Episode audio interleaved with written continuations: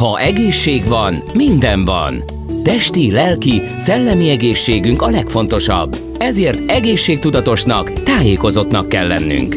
Ebben segít a Dr. Jazzy, a 90.9 Jazzy egészségmegőrző műsora, ahol orvosok, természetgyógyászok, terapeuták, trénerek mondják el tapasztalataikat, és adják át szakterületükről a legfontosabb információkat. Hangolódjon az egészségre a 90.9 Jazzin. Vendégem Lavanz Dániel, klinikai szakpszichológus, az UNICEF Magyarország Fiatal Nagykövetek programjának koordinátora, akit tisztelettel köszöntök. Jó napot kívánok! Jó napot kívánok, köszöntöm a hallgatókat! A mai beszélgetésünk természetesen kapcsolódik a vasárnapi gyermeknaphoz. A gyermeknapot valójában már a 20-as évek óta ünnepli a világ. Számomra nagyon érdekes volt, hogy Törökországból indult ez a kezdeményezés. Ugye 1925 a következő dátum, ami a Genfi gyermekjóléti konferencia, majd pedig 1954 az ENSZ közgyűlése, amely tulajdonképpen deklarálta a gyermeknapot. Hiába beszélünk azonban a gyermeknapról, és um, Hiába beszélünk az 1989-ben megalkotott gyermekjogi egyezményről, ha mellé mindig oda kell tennünk, hogy vajon kellően tudatosak vagyunk-e a gyermekjogokat illetően. Sok-sok cikkely olvasható a gyermekjogi egyezményben, amelyet Magyarország is aláírt 1991-ben, de azt hiszem, hogy még mindig vannak olyan alapvető problémák, akár az értelmezésével, akár a jogtudatossággal, akár a kommunikációjával kapcsolatban, amelyet folyamatosan érdemes javítani. Ön nagyon régóta foglalkozik gyerekekkel, kamaszokkal is, majd erről is beszélünk a mai műsorban, de ha egy nagy általánosságban kellene képet adni erről, ön hogyan látja a gyerekek, a serdülők, mennyire ismerik, mennyire tudják, hogy melyek azok a jogok és kötelezettségek, amelyek akár mondjuk a gyermekjogi egyezményben benne foglaltattak? Hát ez egy nagyon jó kérdés. Sajnos erre statisztikáim nincsenek, inkább csak saját tapasztalataim, illetve a fiatalok kapcsán információim, akikkel foglalkozom. Én azt látom, hogy sajnos még mindig nem eléggé ismert sem a gyerekjogi egyezménynek a léte, nem, nem hogy az abban foglalt gyermeki jogok, és hát nyilván nagyon nem mindegy, hogy milyen területre vonatkozik ez a kérdés. Nem ugyanarról beszélünk akkor, amikor egy fővárosi középosztálybeli diák hozzáféréséről beszélünk ezekhez az információkhoz, vagy mondjuk például egy halmozottan hátrányos helyzetű, esetleg leszakadó vidéken élő gyermekről vagy fiatalról. Most már éppen az internet segítségével nagyon sok információ elérhető a gyerekek, a kamaszok számára is. Ön tapasztalja-e azt, akár az UNICEF Magyarországnál végzett munkája során, hogy nyitottak erre, hogy egyre tudatosabbá válnak, vagy még mindig érdemes őket segíteni ebben? Abszolút. Ennek az egyik legmarkánsabb jele, amit az elmúlt napokban tapasztaltam, az az, hogy éppen most zárult le a jelentkezési határidő, amelyben az UNICEF Magyarország új fiatal nagyköveteit kereste, és erre lehetett pályázni 14 és 21 éves fiataloknak, és minden eddiginél több jelentkezés és pályázat érkezett talán ez is azt mutatja, hogy azért egyre ismertebbek ezek a dolgok, a fiatalok egyre, egyre tudatosabbak, és egyre inkább van igény arra, hogy ezzel foglalkozzanak.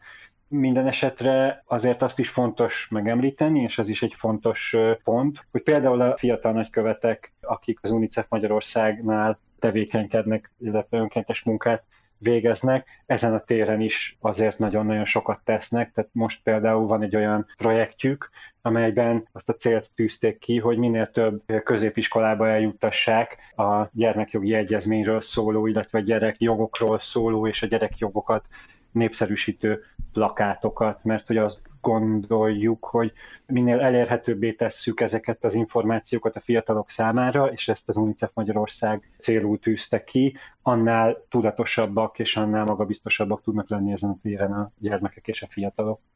Többször is említettük az UNICEF Magyarország Fiatal Nagykövetek programját. Arra kérem, hogy egy picit mutassa be ezt a programot, hiszen ön koordinátorként segíti a csapatot. Igen, hát fiatal nagyköveti pozíciót, ezt az UNICEF Magyarország 2015-ben hozta létre, éppen azzal a célra, hogy ennek a már említett ENSZ által létrehozott gyerekjogi egyezménynek a szellemében biztosítsa a gyermekek részvételét a szervezetnek a munkájában. Az egy nagyon fontos kiindulási pontja ennek a programnak, hogy a gyermekjogi egyezménynek az egyik alap pillére és a gyermekek jogainak az egyik alappillére a részvétel, tehát az, hogy ahogy a gyerekek képességeik fejlődésével egyre inkább képesek döntéseket hozni és aktívan részt venni a közösség életében, úgy igyekezzen a közösség bevonni a gyerekeket és a fiatalokat, akár a döntésekbe, például az információkhoz való megfelelő hozzájutással, és a véleménynyilvánítás szabadságának a biztosításával lehet a leginkább segíteni. Ennek szellemében jött létre ez a program, 2015-ben egy fiatal nagykövetet választott a szervezet, aki képviselte a gyermek részvételnek a, a fontosságát és a gyermekek és fiatalok hangját a szervezetben. Jelen pillanatban kilenc fiatal nagykövetünk van, melléjük választunk most még új fiatal nagyköveteket ebben az évben. Ami még itt fontos, hogy a fiatal nagykövetek ebben az értelemben egy olyan világnak az építésében segítik a, az UNICEF-et, ahol minden gyerek biztonságban van az erőszakkal, szemben érvényesülnek a jogaik, és kibontakoztathatják azokat a képességeket, amelyik bennük rejlenek. Ennek érdekében a fiatal nagykövetek részt vesznek az UNICEF Magyarországnak, illetve a globális UNICEF-nek is a programjaiban, képviselik a gyermekek, fiatalok azaz a saját korosztályuknak az érdekeit, hangját, és mint ahogy már az imént is említettem, részt vesznek a gyermekjogok ismeretének a terjesztésében is, illetve hát nagyon sok saját projektet valósítanak meg. Innen folytatjuk hamarosan a Dr. Jazzit, a 90.9 Jazzin egészségmegőző műsorunk vendége Labanc Dániel, klinikai szakpszichológus, az UNICEF Magyarország Fiatal Nagykövetek programjának koordinátora. Ez továbbra is a Dr. Jazzy, a 90.9 Jazzin egészségmegőző műsorunk vendége Labanc Dániel, klinikai szakpszichológus, az UNICEF Magyarország Fiatal Nagykövetek programjának koordinátora. Azt hiszem, hogy nagyon fontos az önök munkájában az elmúlt időszakra való reagálás, és engem is nagyon megérintett például az a videó, amelyben a nagykövetek beszélnek arról, hogy hogyan érintette az elmúlt időszak a gyerekeket, a fiatalokat. Beszélhetünk például generációs traumáról, mint ahogy ön is említi, hogy mentálisan milyen súlyos hatásai lehetnek akár a gyerekekre, akár a kamaszokra a pandémiás időszak. Ebben az időszakban például hogyan tudják egymást segíteni a gyermekközösségek? Igen, amit említett, ez az egyik talán a legfontosabb oka annak, hogy az idei évnek a mentális egészséget választotta a szervezetünk központi témájául, és a legtöbb kampányunk és a legtöbb figyelemfelhívó megmozdulásunk, illetve segítő tevékenységünk, amelyet itthon végzünk, erre irányul. Én azt gondolom, és azt látom, hogy tényleg valóban megviselte ezt a korosztályt, különösen a középiskolás korosztályt ez a pandémiás helyzet, hogyha belegondolunk, akkor tulajdonképpen ők voltak azok, akik a legelső pillanattól, tehát tavaly októbertől néhány héttel ezelőttig otthon voltak kénytelenek tanulni, illetve online oktatásban részt venni, ami azért nagyon-nagyon komoly következményekkel járt. És azt gondolom, hogy erről borzasztóan fontos beszélni, mert ezt még nagyon sokan még mindig nem veszik a felnőttek közül eléggé komolyan. Most már hál' Istennek egyre inkább azt látjuk, hogy egyre többen látják ennek a jelentőségét. Elég, hogyha csak azt mondom el példának, hogy gondoljon bele a, a hallgató abban, hogy mit jelentene, hogyha az ő középiskolai éveiből másfél évnek az élményeit gyakorlatilag kitörölnénk akkor mit veszített volna, mit veszített, mi, mi az, amiben nem lett volna része.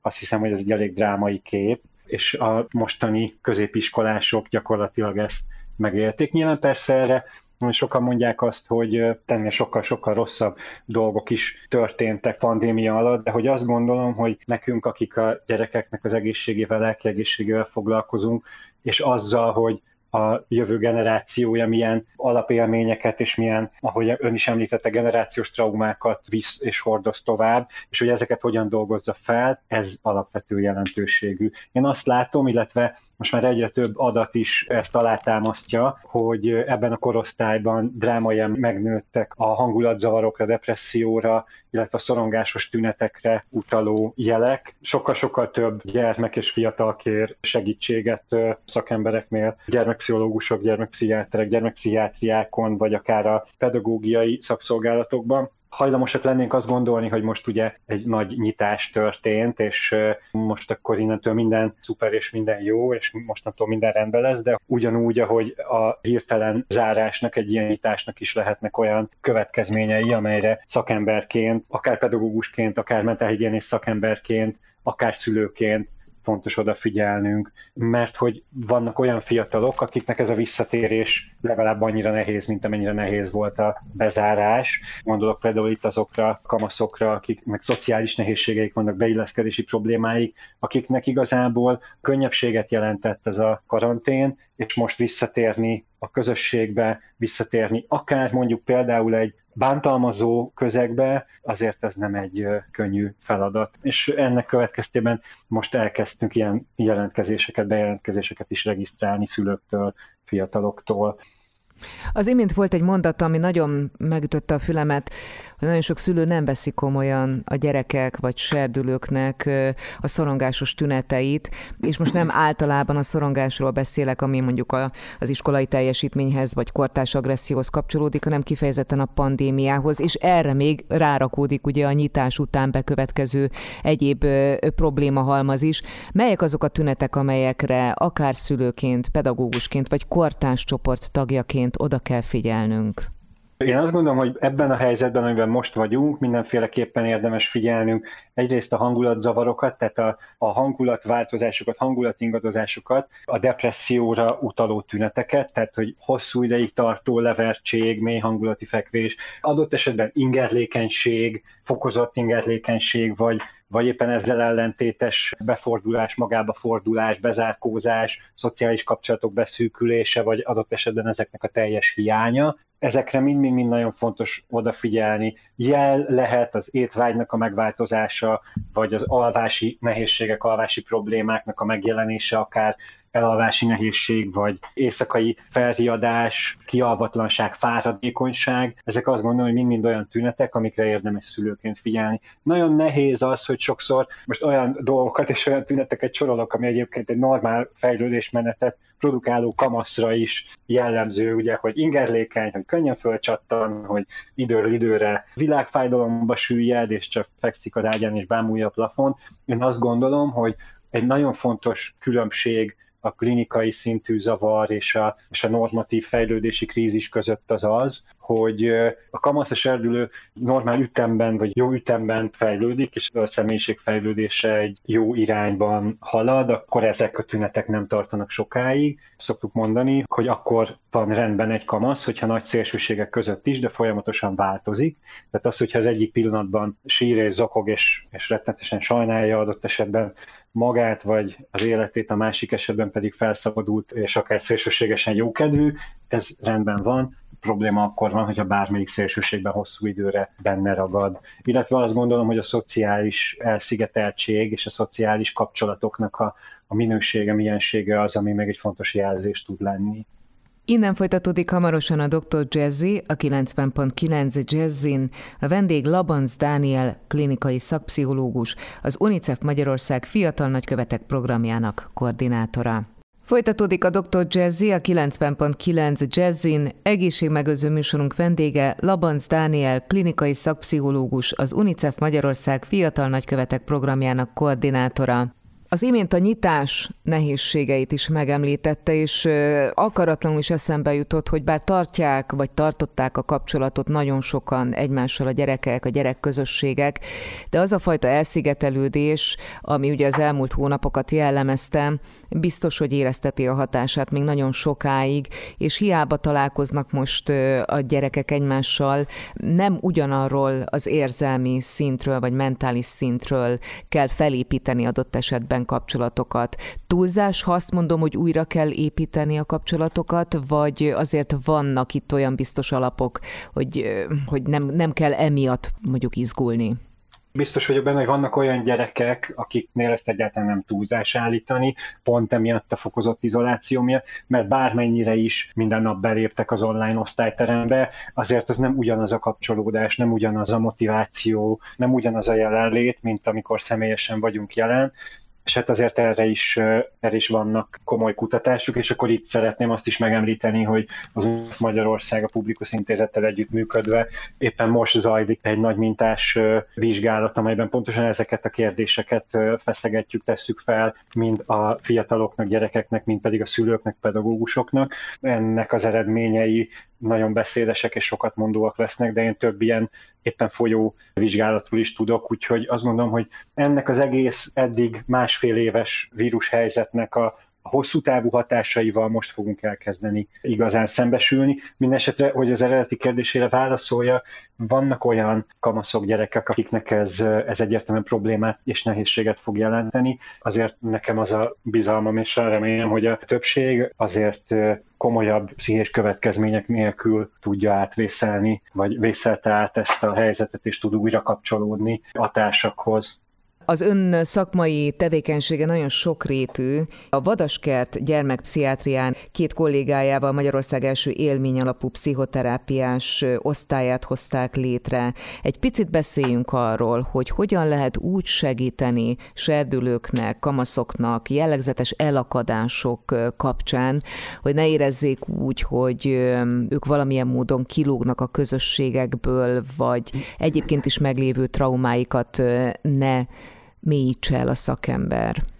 Hát én azt gondolom, hogy, hogy ennek az egyik legfontosabb terepe az, hogyha ezeket a terápiás segítségeket vagy helyzeteket serdülő kortárs csoportban tudjuk létrehozni, és ott élhetik meg azt, hogy egyrészt nincsenek egyedül, sem a problémájukkal, sem amúgy sem a világban, és hogy nem csak, hogy lehet segítséget kérni, hogyha szükséges, de hogy ők maguk is tudnak másnak segítséget nyújtani, és hogy ennek például egy nagyon jó terepe azok a csoportterápiás formák, amikkel én is dolgozom, aktuálisan is élménypedagógiai, élményterápiás, kalandterápiás folyamatokban, és hogy ezeknek az egyik nagyon fontos ható tényezője az a közösség. Egyrésztről, másrésztről pedig, és ez mondjuk ennek a módszernek egy specifikuma, de hogyha már megemlítette, akkor egy pár mondatot, ha megenged, hogy erről mondjak, a természetnek a, az ereje. Mi például nagyon sokszor úgy dolgozunk, és most azért is örülünk annak, hogy nyárra ki lehetett nyitni, és például, hogy engedélyezték a gyerekcsoportokat, gyerektáborokat, mert elindulhat nagyon-nagyon sok olyan program, ami ezeket a megsérült, kicsit kiégetett kapcsolatokat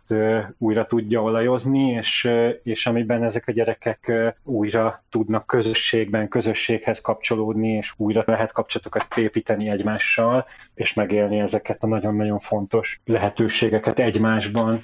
És azt gondolom, hogy ez nagyon-nagyon fontos lesz arra nézve is, hogy ősszel hogyan tudnak majd visszatérni például az iskolába, és az olyan alapvető motivációkra, amik egyszerűen abból fakadnak, hogy, és ez is olyan tudás, amit a pszichológia már elég régóta leírt és tud, hogy a társas kapcsolatoknak a hiánya, az elszigetelődés, az, az rettenetesen alá tudja ásni a motivációt. És hogy talán az, hogy most újraindulhatnak ezek a táborok, ezek a csoportterápiás lehetőségek, ez mind-mind arra lehetőség, hogy visszaépítsük és újra tudjuk alkotni ezeket a közösségeket. Hamarosan folytatódik a beszélgetés Labanc Dániel klinikai szakpszichológussal, az UNICEF Magyarország Fiatal Nagykövetek programjának koordinátorával, itt a Dr. Jazziben, a 90.9 Jazzin. Ha egészség van, minden van. Testi, lelki, szellemi egészségünk a legfontosabb. Ezért egészségtudatosnak, tájékozottnak kell lennünk. Ebben segít a Dr. Jazzy, a 90.9 Jazzy egészségmegőrző műsora, ahol orvosok, természetgyógyászok, terapeuták, trénerek mondják el tapasztalataikat, és adják át szakterületükről a legfontosabb információkat. Hangolódjon az egészségre a Dr. Jazzivel minden szombaton délután 4 órától és hétfőnként este 7 órától itt a 90.9 Jazzin. Ez továbbra is egészségmegőző műsorunk, a Dr. Jazzy, a 90.9 Jazzin. Vendégünk Labanc Dániel, klinikai szakpszichológus, az UNICEF Magyarország Fiatal Nagykövetek programjának koordinátora. Arra kérem, hogy néhány példával most tegyük plastikussá, hogy mit is jelent az élmény alapú terápiás önismereti csoport.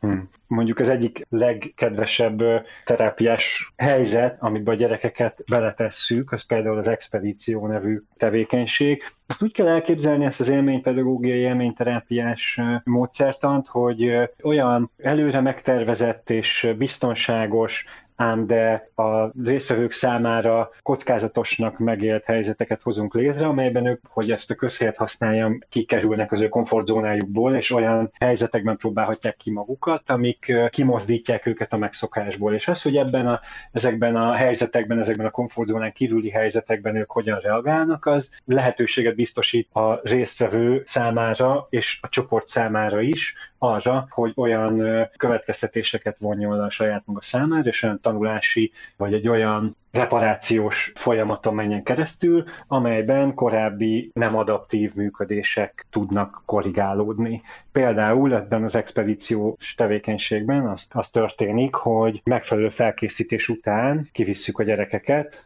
egy vagy két év erre olyan módon az erdőbe, hogy ott ők felelnek igazából a tájékozódásért, azért, hogy este legyen tűz, azért, hogy épüljön menedék kötelekből, ponyvákból, azért, hogy legyen este vacsora. Nyilván mindent megtanítunk nekik előzetesen, de ott, amikor kint vannak a terepen, ott már rajtuk múlik. Persze kísérjük őket, felnőttek, és közbelépünk, hogyha valami nagy-nagy butaságra készülnének, de hogy alapvetően, hogyha elnézik a térképet, és rossz felé indulunk el, és gyalogolunk másfél órát rossz irányba, akkor nem szólunk közben, hanem hagyjuk, hogy megéljék ezeket az élményeket, és utána reflektálni tudunk arra is, hogy mi történt ezekben a helyzetekben is. Aztán amikor túléltük, és ezt most értjük idézőjelben, mert hogy nyilván azért nem erről van szó, de hogy túléltük az éjszakát, és újra visszatértünk a bázisra, a táborba, sok-sok kalandal a hátunk mögött, akkor utána megfelelő feldolgozási módszerekkel akár a saját életünkre vonatkozó következtetéseket tudunk levonni. Hogyan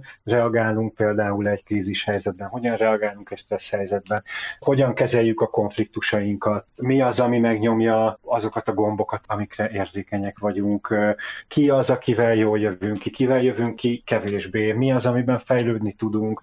Csak hogy egy példát említsek, volt egy egy srác az egyik csapatban, aki magát is egy szobanövényként apostrofálta, aki ül a gép előtt és csak játszik, és hát ennek megfelelően kezelték a többi nagyhangú kamasz fiú is, és voltogatták őt azért rendesen, és amikor kimentünk az erdőbe, akkor kiderült, hogy hát azért ő sokkal keményebb ott kint a terepen, mint azok a vagány fiúk, akik piszkálták és bántották, meglehetősen megváltozott a csoporton belüli pozíciója. Szóval, hogy azt is gondoljuk, hogy ezek a tevékenységek a valós értékek mentén tudnak tanulási helyzeteket létrehozni, mert hogy olyan éles helyzetek, amik erre alkalmasak és alkalmasát teszik. És aztán persze az, hogy, hogy ebből milyen terápiás konzekvencia jön, az nagyban függ attól, hogy, hogy az adott kamasz vagy fiatal milyen problémával küzd éppen, és hogy ez abszolút ezekre a problémákra lehet adaptálni ezeket a gyakorlatokat. De hát nagyon-nagyon sok további példát tudnék még mondani,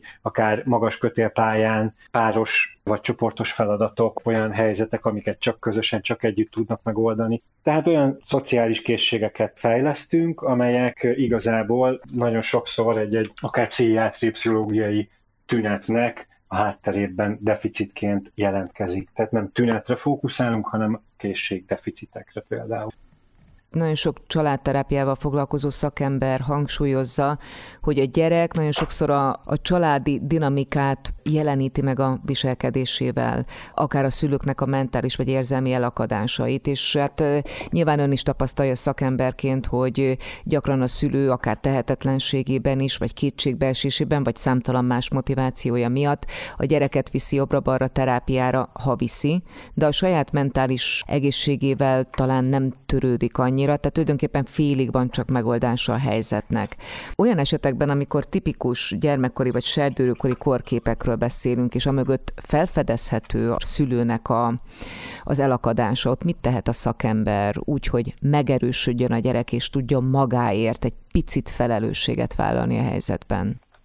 Hát ezek azok az esetek, amikor, ahogyan is említette, családterápiát szoktuk javasolni, és hát egyébként az imént már említett vadaskerti csoportjaink esetében is voltak ilyen családi csoportjaink, ahol komplet családokkal dolgoztunk, tehát nem arról volt szó, hogy a gyerek mint a tünethordozó ki van emelve, és az ő problémáját kell valahogy megoldani, hanem nagyon sokszor azt tudatosítani, és azt kellő érzékenységgel és óvatossággal és és odafigyeléssel, hogy, hogy a szülő is rálásson és meglássa azokat az összefüggéseket, akár a család dinamikában, vagy az ő működésében, vagy a gyerek működésében, az ő viselkedésére vagy működésére, amelyek ilyen értelemben oda-vissza cirkulárisan körbe-körbe forgó, körbeforgó okságként hatnak egy családi rendszeren belül, és azt gondolom, hogyha erre a családnak vagy a rendszernek a tagjai tudatosabbá válnak, és ezekről oda tudnak figyelni, akkor nagyon-nagyon jó prognózis van arra, hogy, hogy akár a gyermeknek, aki, ahogy ön is nem helyesen említette, nagyon sokszor valóban a családnak a tünethordozója, mint a leggyengébb eleme, ezáltal ezek a tünetek ilyen módon vagy ilyen mértékben csökkenthetők. Ezekben a helyzetekben a szülő a kulcs. Innen folytatjuk hamarosan a beszélgetést Labanc Dániel klinikai szakpszichológussal, az UNICEF Magyarország Fiatal Nagykövetek programjának koordinátorával, a 90.9 Jazzin. Tartsanak velünk a továbbiakban is. Ez továbbra is a Dr. Jazzy, a 90.9 Jazzin egészség megőző műsorunk vendége, Labanc Dániel, klinikai szakpszichológus, az UNICEF Magyarország Fiatal Nagykövetek programjának koordinátora, akivel az imént éppen arról beszélgettünk, hogy milyen gyakran felfedezhető egy gyermek egy kamasz viselkedésében, viselkedési zavarában vagy elakadásaiban a család, illetve a szülők elakadása problémája, és ahogyan ön is fogalmazott az előbb, a szülő a kulcs. Hogyan lehet itt finoman segíteni?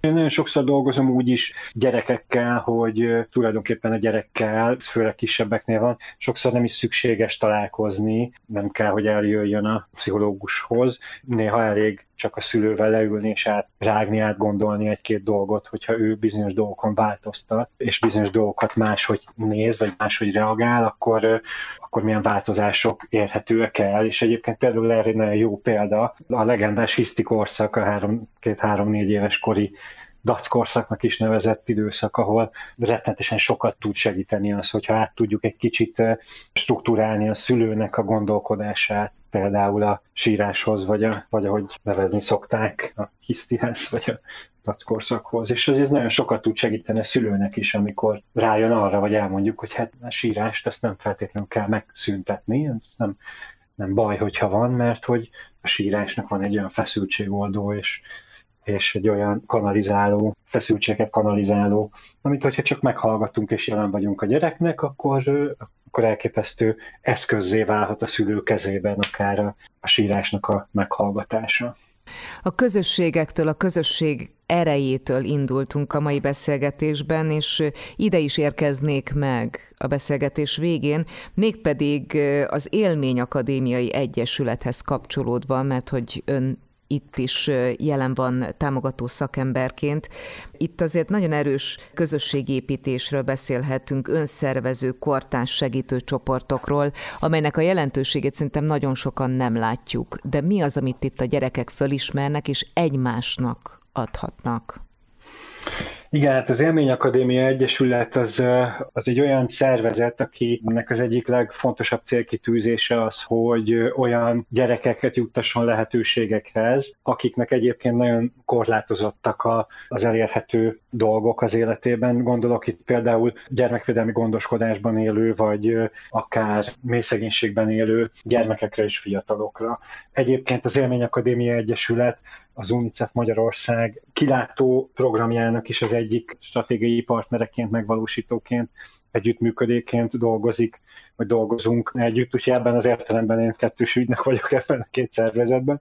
És például az, hogy az egyik projektünkben, a Tőlünk Nektekben olyan hátrányos helyzetű fiatalokkal dolgozunk, akik maguk is sok-sok nehézséggel és sok-sok hátrányjal indultak és indulnak az életben, ám de mégis egy-egy ilyen programban képessé válnak arra, hogy ők maguk is segítővé váljanak, támogatóvá, mentorává valakinek, és hogy ez olyan, olyan elemi erővel bíró élmény abban a tekintetben, hogy sokkal többre képes az az illető fiatal, mint ő maga gondolná, mert hogyha azért belegondolunk, például szegénységben fiatalok előtt semmilyen perspektíva nincsen. Nagyon-nagyon kicsi esély van arra, hogy ők bármilyen módon alig létező társadalmi mobilitást kihasználják és feljebb jussanak, és hogy olyan élményeket igyekszünk például nekik adni, amikben ezt megélhetik, megélhetik a saját hatékonyságukat, azt, hogy ők létre tudnak hozni valamit közösen közösségként, az, hogy számíthatnak egymásra, hogy nem egyedül kell megküzdeni sem a saját problémájukkal, sem a környezetüknek és a közösségüknek a problémáival, és ez már, már egy olyan erőt és magabiztosságot tud adni, ami, ami által lehetővé válik adott esetben az, hogy a saját életükben is előrébb jussanak. Például arra gondolok, hogy egy nem olyan régi ilyen tőlünk nektek programban, például a Miskolc melletti Jukó völgybe mentek el ezek a szintén elsősorban hátrányos helyzetű adott esetben cigánytelepeken élő és onnan származó, vagy gyermekvédelmi gondoskodásban élő fiatalok, és ők hoztak létre ott a Jukó völgyben élő gyerekeknek olyan éppen gyermeknapi vagy hasonló, gyermeknaphoz hasonló programot, amivel ezek a gyerekek olyan élményeket kaphattak, amilyet soha korábban előtte, vagy felújították a művelődési házat, kifestették, akkor ott közösen főztek, és egy olyan élményhez juttatták ott a helyi közösséget, amiben ők is megélhették azt, hogy ők tudnak segíteni, a közösség pedig azt, hogy akik ott vannak és, és, és mutatnak valamilyen mintát, az az ő számukra is példaértékű és mintaértékű. Aztán dolgozunk a kilátó projektben, a már említett kilátó projektben gyermekvédelmi gondoskodásban élő gyerekekhez, fiatalokhoz járunk ki gyermekotthonokba. Most már harmadik éve fut ez a program, heti két heti rendszerességgel megyünk főváros és vidéki gyerekotthonokba mentorálni fiatalokat, és olyan, őket is olyan élményekhez juttatni, amik nem csak, hogy mondjuk nem tudom, elmennek egy koncertre és kapnak valami kulturális élményt, hanem adott esetben ezt a kulturális élményt akár például az adott előadóval, vagy az adott sportolóval együtt át tudják beszélni, fel tudják dolgozni, és reflektálni tudnak rá, és hát például most azért is örülünk, hogy lehet táborozni, mert hogy ezeket a kilátó programban résző gyerekeket is most el, el tudjuk vinni majd ilyen táborokba.